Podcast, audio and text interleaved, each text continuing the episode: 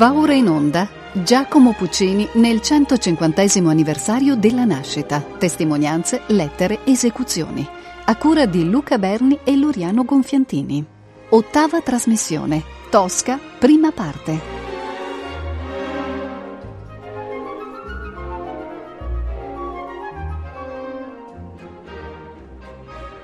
Victorien Sardou mandò in scena il dramma in cinque atti La Tosca, scritto per Sara Bernard, al Teatro della Porte Saint-Martin il 24 novembre 1887. Puccini assistente ad una rappresentazione del dramma già nel 1889.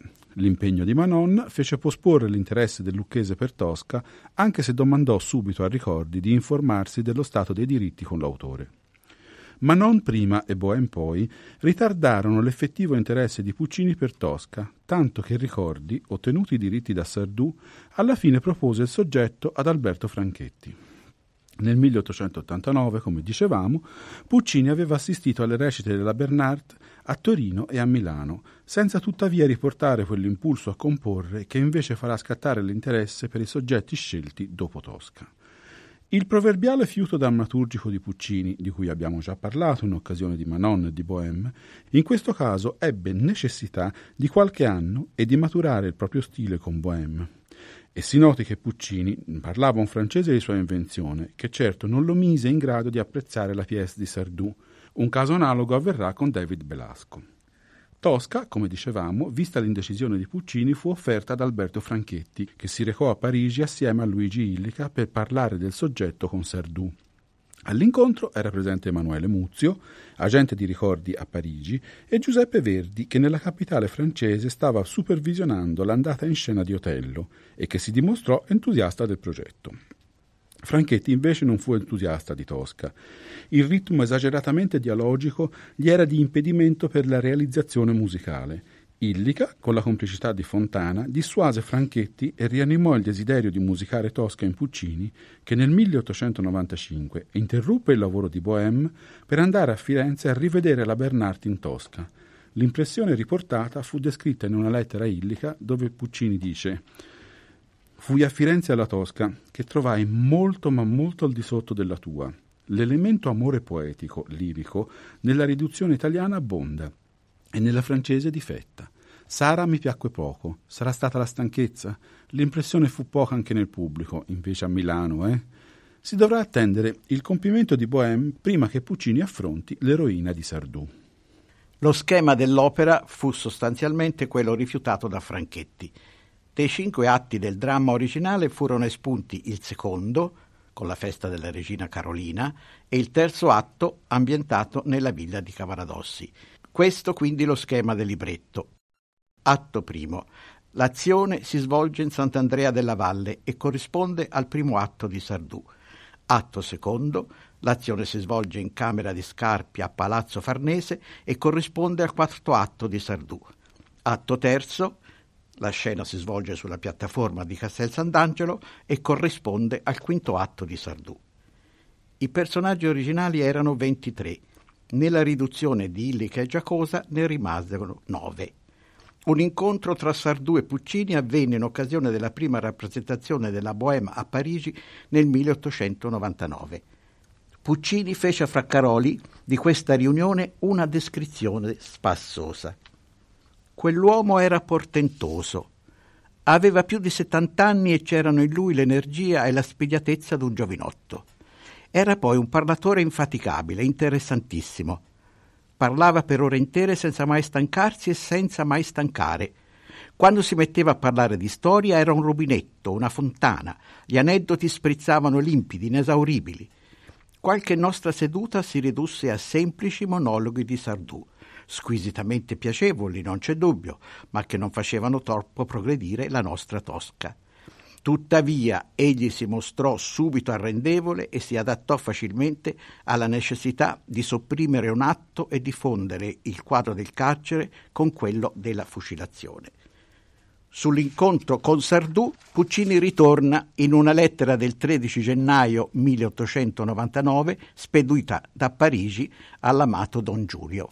Caro e amato Don Giulio, stamani sono stato da Sardù per un'ora e circa il finale mi ha detto cose che non vanno. La vuol morta a tutti i costi quella povera donna. Ora che Daibley, il boia francese, è tramontato, il mago può prendere il seguito. Ma io non lo seguo certamente. Accetta la pazzia, ma vorrebbe che svanisse, si spegnesse come un uccello. Poi, nella reprise che Sara farà il 20, Sardù ha introdotto una grande bandiera sul castello, volante e sfolgorante, che, dice lui, farà un effettone. Vada per la bandiera. Colui ci tiene più che alla pièce adesso, ma io sono sempre per il pianto di Tito e per la fine fine e non eclatante. Nel farmi lo schizzo poi del panorama voleva che si vedesse il corso del Tevere passare fra San Pietro e il castello. Io gli ho detto che il fiume passava dall'altra parte, sotto, e lui tranquillo come un pesce ha detto «Oh, questo è niente». Bel tipo, tutto vita, fuoco e pieno di inesattezze storico-topo panoramiche.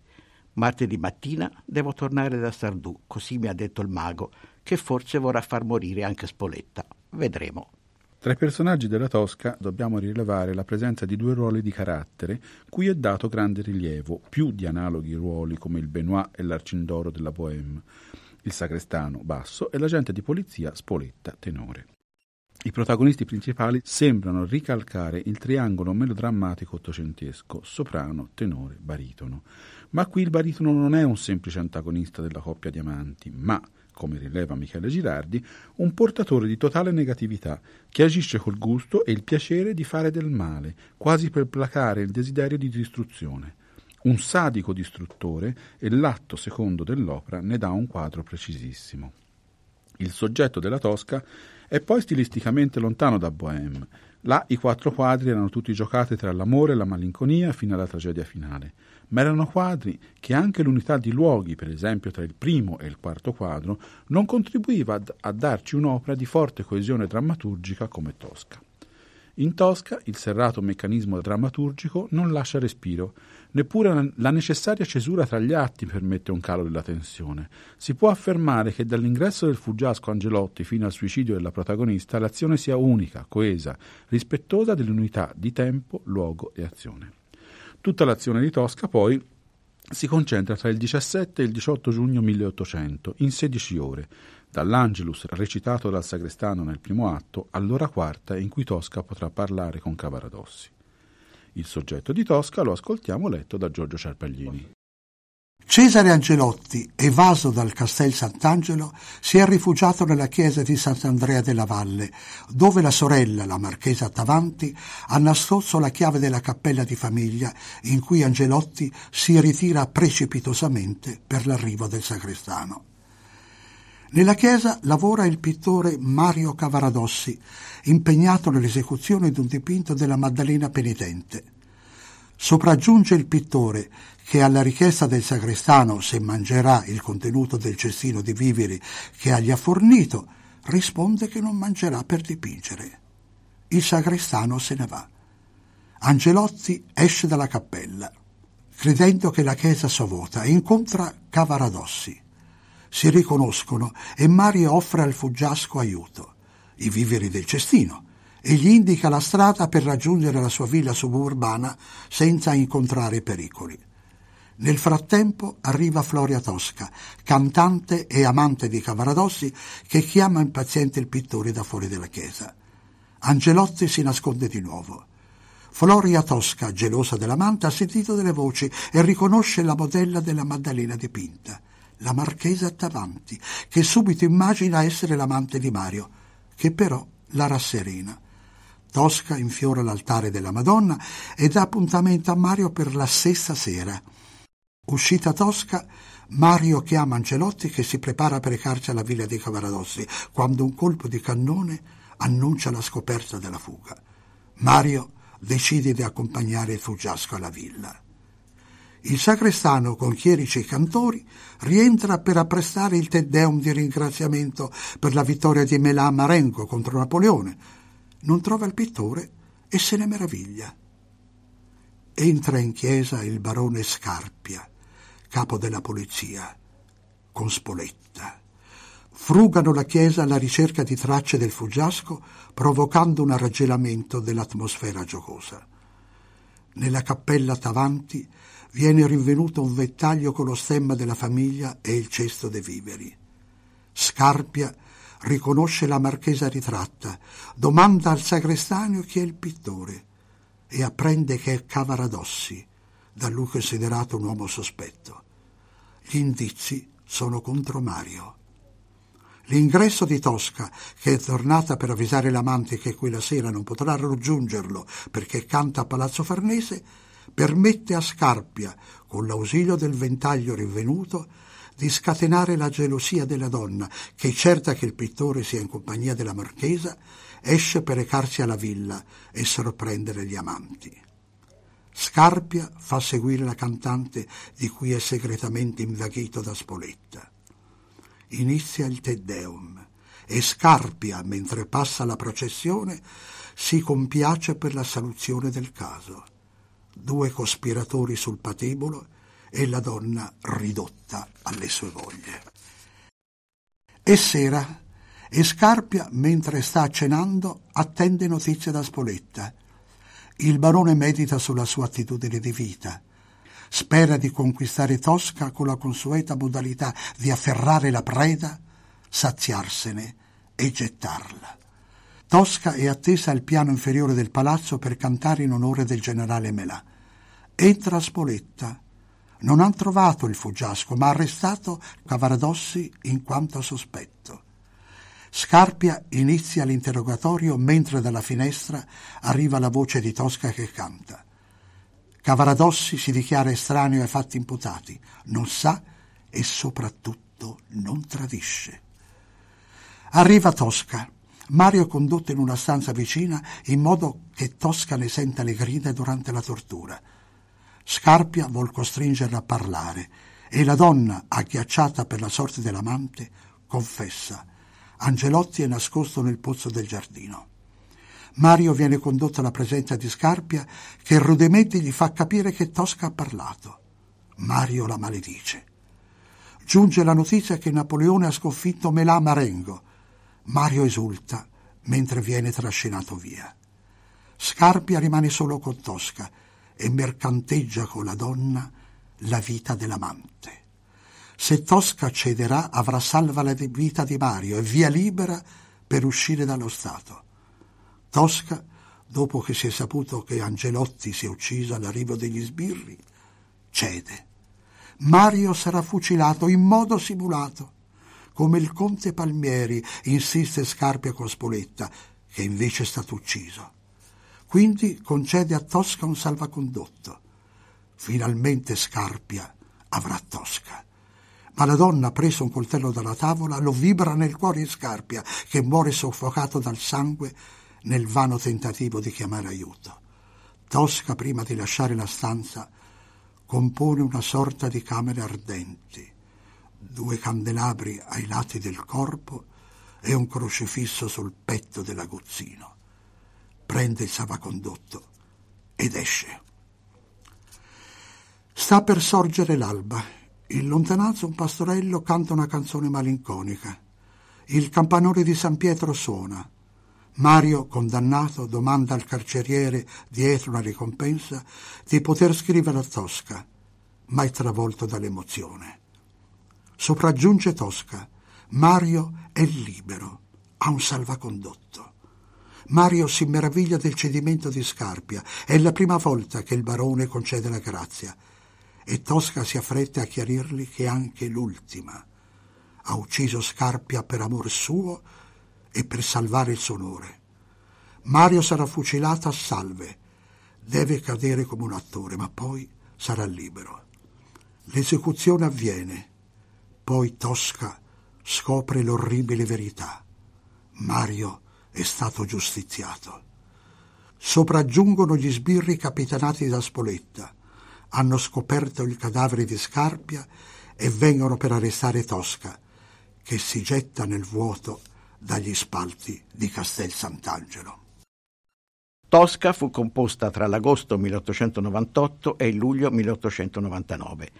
La prima esecuzione fu data a Roma al Teatro Costanzi il 14 gennaio 1900. Gli interpreti Tosca, Ariclea d'Arclé, Mario Cavaradossi, Emilio De Marchi. Il barone Scarpia, Eugenio Gilardoni, Cesare Angelotti, Ruggero Galli, Spoletta, Enrico Giordani, il sacrestano Ettore Borrelli, Sciarrone, Giuseppe Girone, direttore d'orchestra Leopoldo Mugnone, messa in scena di Tito Ricordi, scene, costumi e manifesti di Adolf Hohenstein. Ascoltiamo l'inizio del primo atto nell'edizione storica diretta da Vittor De Sabata. Thank you.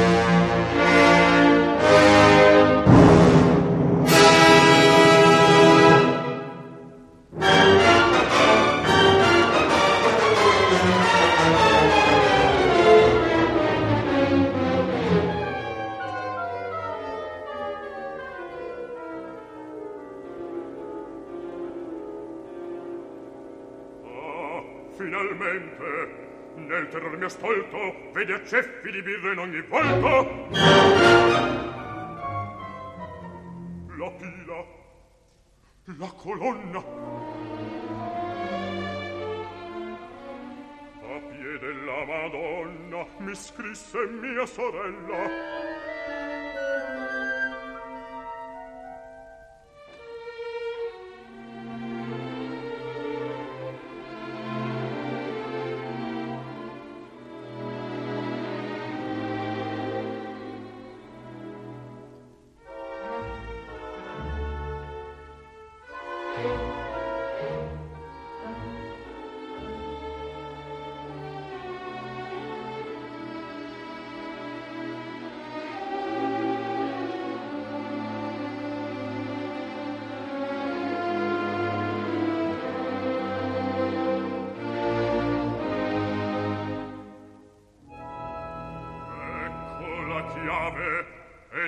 la cappella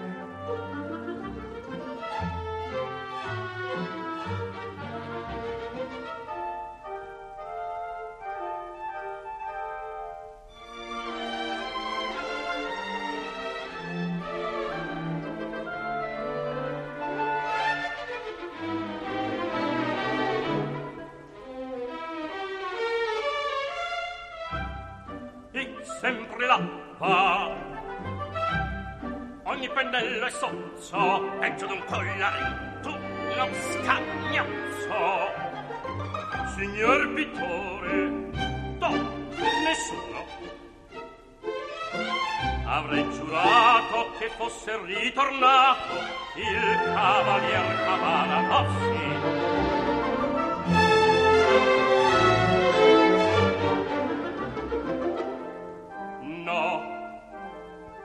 sbaglio il paniere intatto.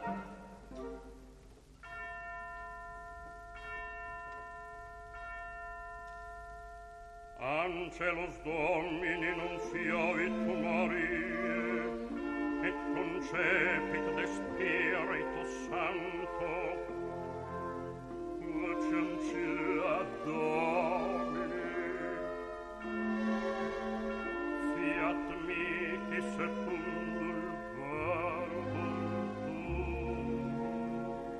et verbum caro factum est, et habitavit in nobis.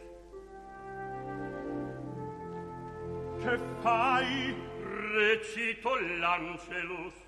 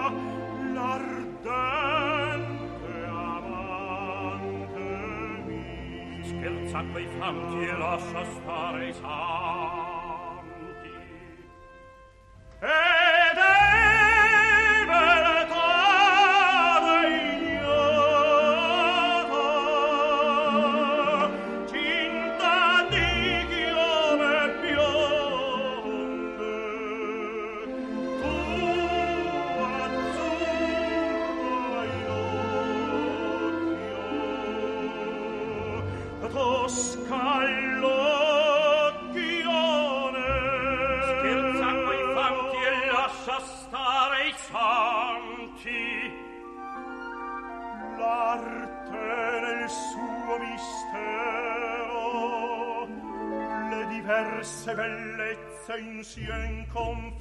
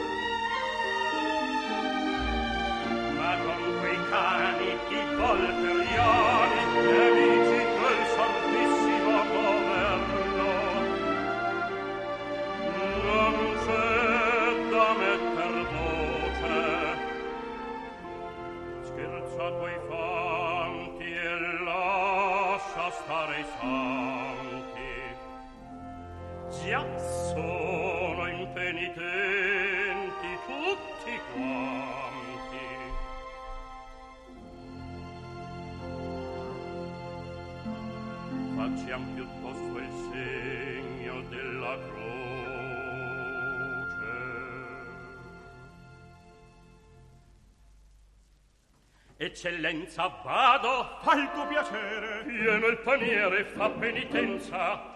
Fame non ho. Oh, mi rincresce.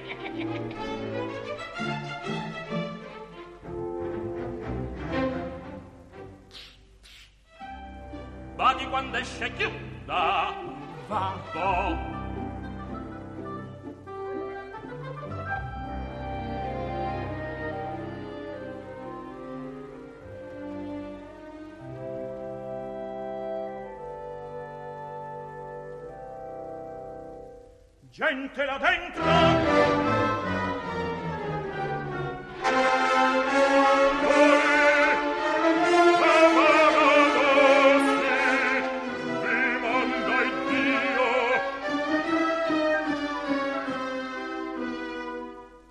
Non mi ravvisate,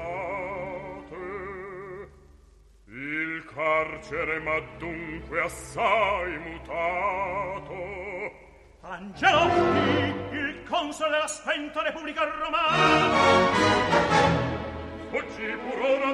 Castel Sant'Angelo. Disponete di me.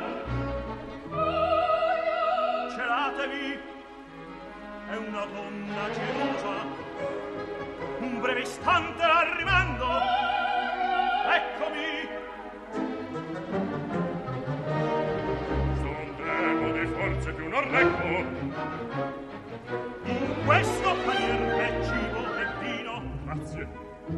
Presto. Grazie. Presto. Abbiamo ascoltato l'inizio del primo atto di Tosca nell'edizione storica diretta da Vittor De Sabata. Il motto iniziale dell'opera è legato a Scarpia. Scarpia si trova al centro della vicenda, è il personaggio che agisce anche dopo la propria morte. L'inganno ordito ai danni della coppia delle amanti avrà comunque effetto e l'assassinio per mano di Tosca contribuirà solo a definire e terminare l'azione. Mario Cavaradossi non ha nessuna possibilità di salvarsi e a Tosca non rimane altro che lo spettacolare salto dagli spalti di Castel Sant'Angelo. La descrizione che Cavaradossi fa di Scarpia ad Angelotti nel primo atto è emblematica e l'ascoltiamo nell'edizione diretta da Vittor De Sabata. Scarpia bigotto satiro che affina con le devote pratiche la foglia libertina. E strumento da schivo talento. Fai confessore il boia. La vita vita stesse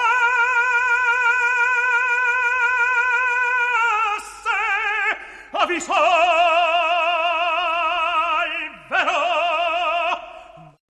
Tosca è la terza eroina pucciniana che entra in scena e che odiamo prima di vedere. L'hanno preceduta Fidelia in Edgar e Mimì in Bohème. Ascoltiamo dall'ingresso di Tosca fino a tutto il duetto con Cavaradossi dall'edizione diretta da Victor De Sabata.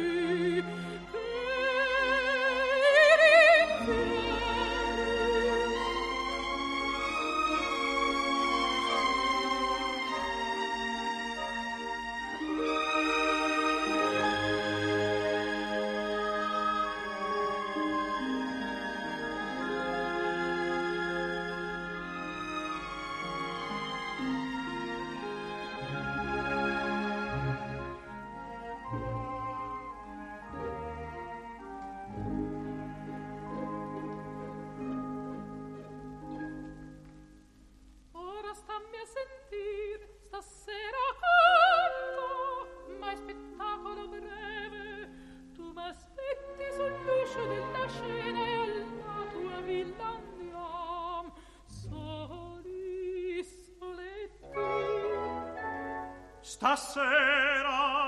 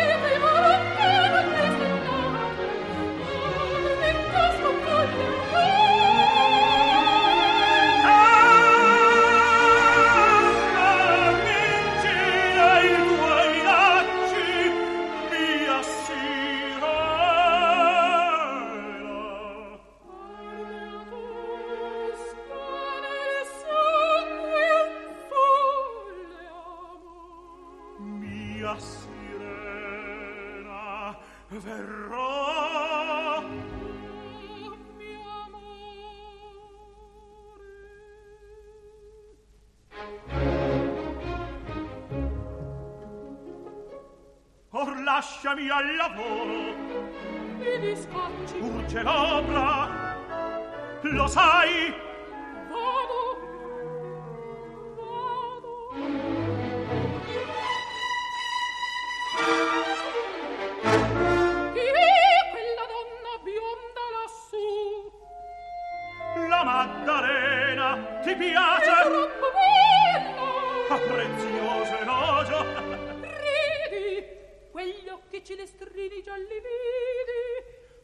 Tanti per il mondo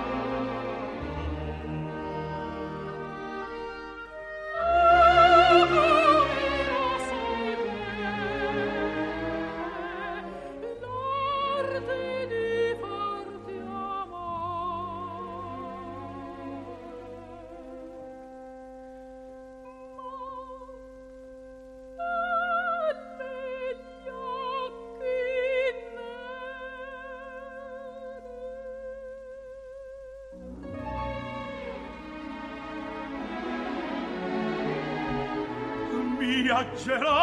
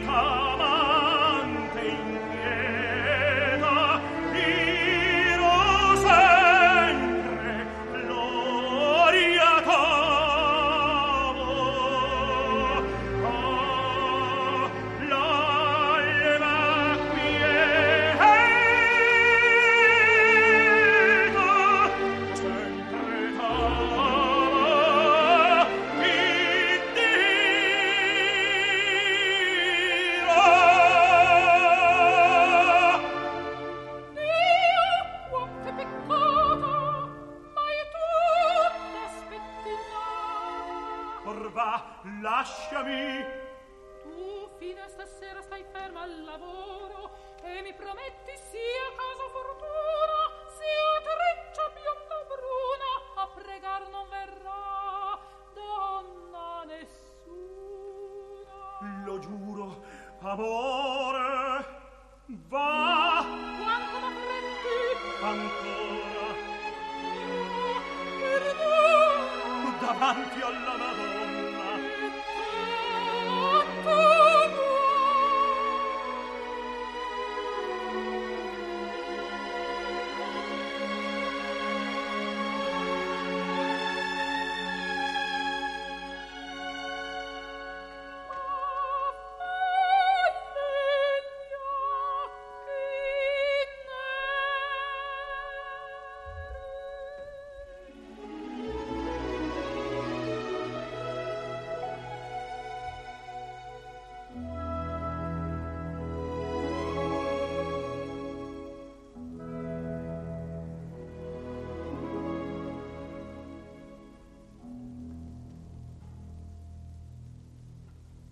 Abbiamo ascoltato dal primo atto di Tosca l'ingresso di Tosca e tutto il duetto con Cavaradossi, nell'edizione diretta da Vittor De Sabata.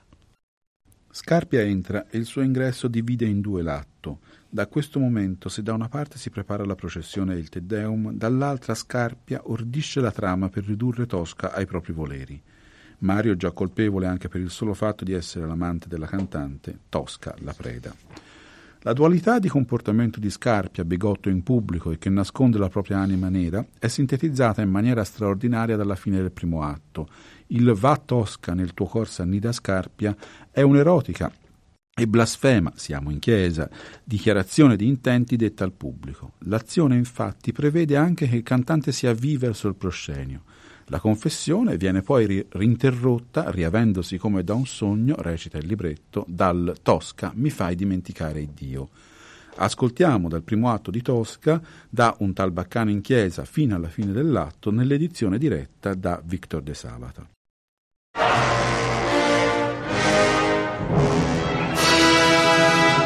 Un tal baccano in chiesa bel rispetto Eccellenza, il gran giubilo. apprestate per il Tedeum tu resta Non mi muovo. e tu va fruga ogni angolo raccogli ogni traccia. Sta bene. Occhio alle porte, senza dar sospetti. Ora te, pesa le tue risposte, prigionier di Stato, fuggi pur ora da Castel Sant'Angelo. S'è rifugiato qui! Misericordia! Forse c'è ancora! Dov'è la cappella degli attavanti? Eccola! Aperta! Arcangeli! E un'altra chiave!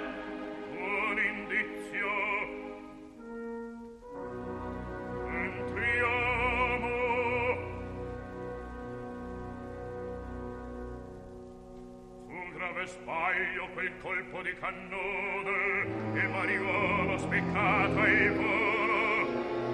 Ma lasciò una preda preziosa un ventaglio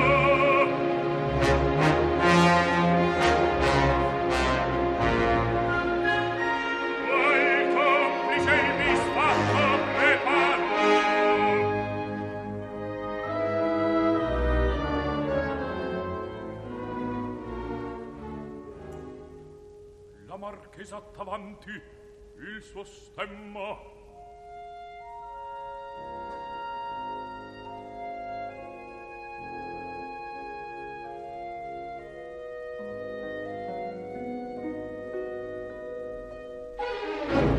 Il suo ritratto.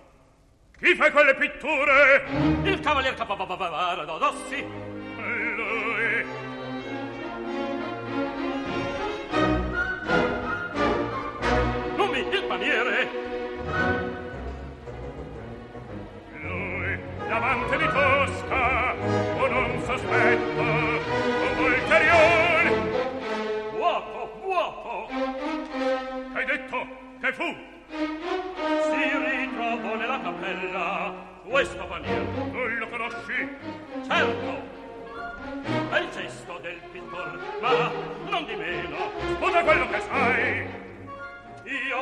lasciai ripieno di cibo prelibato. Pranzo del pittor avrà pranzato. Nella cappella non ne avea la chiave né contava pranzar disse egli stesso ond'io l'avea già messo al riparo libera me domine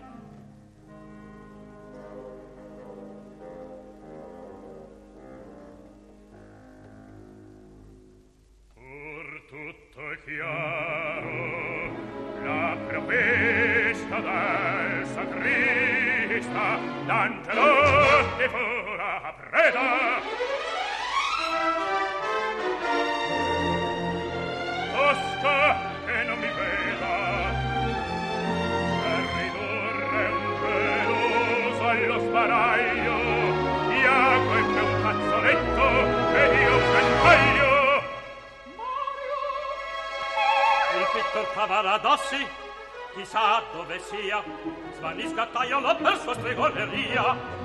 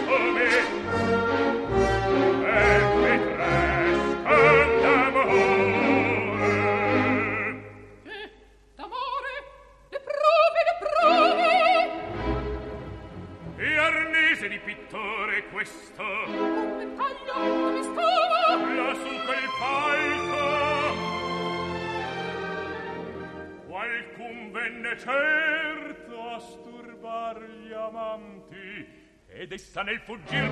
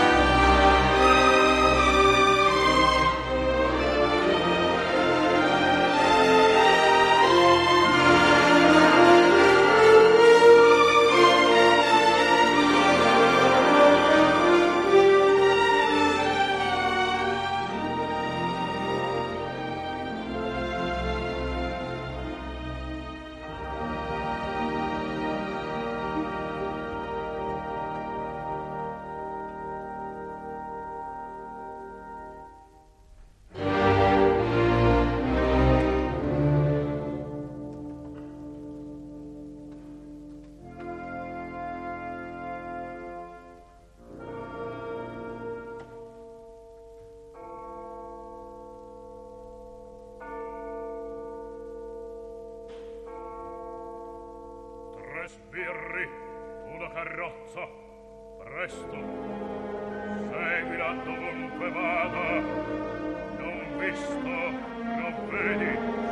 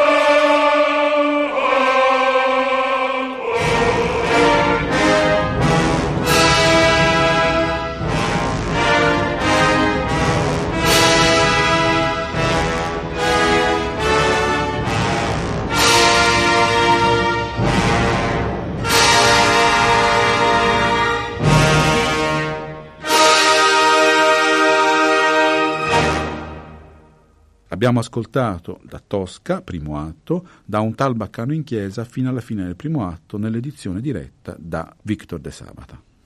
Per calarsi nell'ambiente ecclesiastico e bigotto della Roma dei primi dell'Ottocento, Puccini volle scrupolosamente informarsi delle fogge dei costumi del tempo.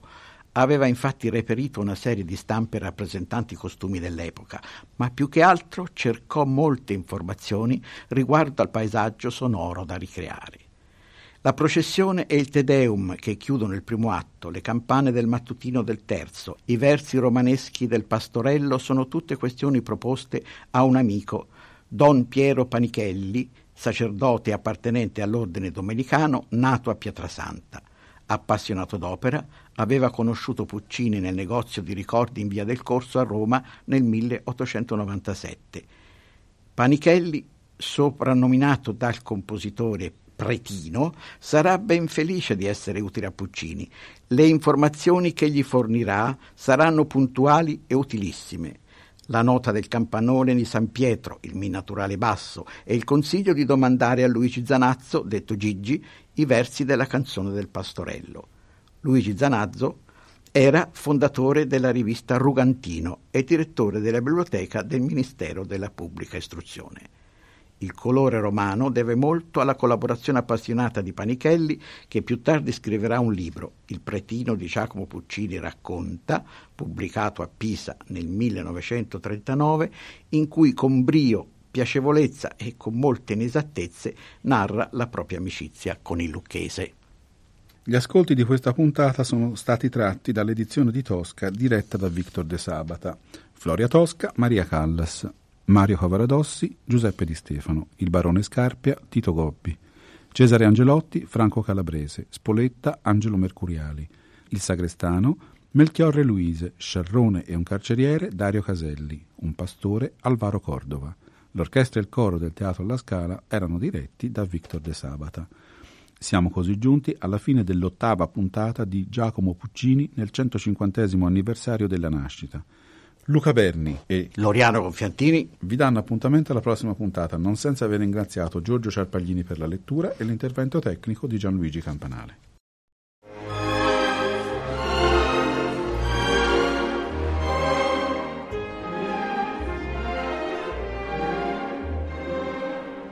Abbiamo trasmesso Giacomo Puccini nel 150 anniversario della nascita, testimonianze, lettere, esecuzioni a cura di Luca Berni e Loriano Gonfiantini. Ottava trasmissione. Tosca, prima parte.